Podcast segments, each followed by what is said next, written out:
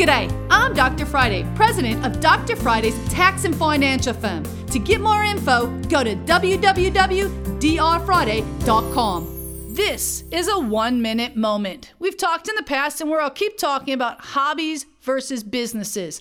Many people will come in and they'll tell me, Well, I had this business, but I never really got it started, but I put $20,000 into it and I just, I can't do it. I, have my job got busier. And guess what? The IRS is going to say, if you started a business while you were still employed somewhere else and you didn't have the time to start it, guess what? It was never a business. You might have went and taken a trip and you might have brought a bunch of inventory. You might have even started a website. But if you did not actually start it, build it with the intent to actually succeed, the IRS very likely can disallow those expenses. You can catch the Dr. Friday call in show live every Saturday afternoon from 2 to 3 p.m. right here on 99.7 WTN.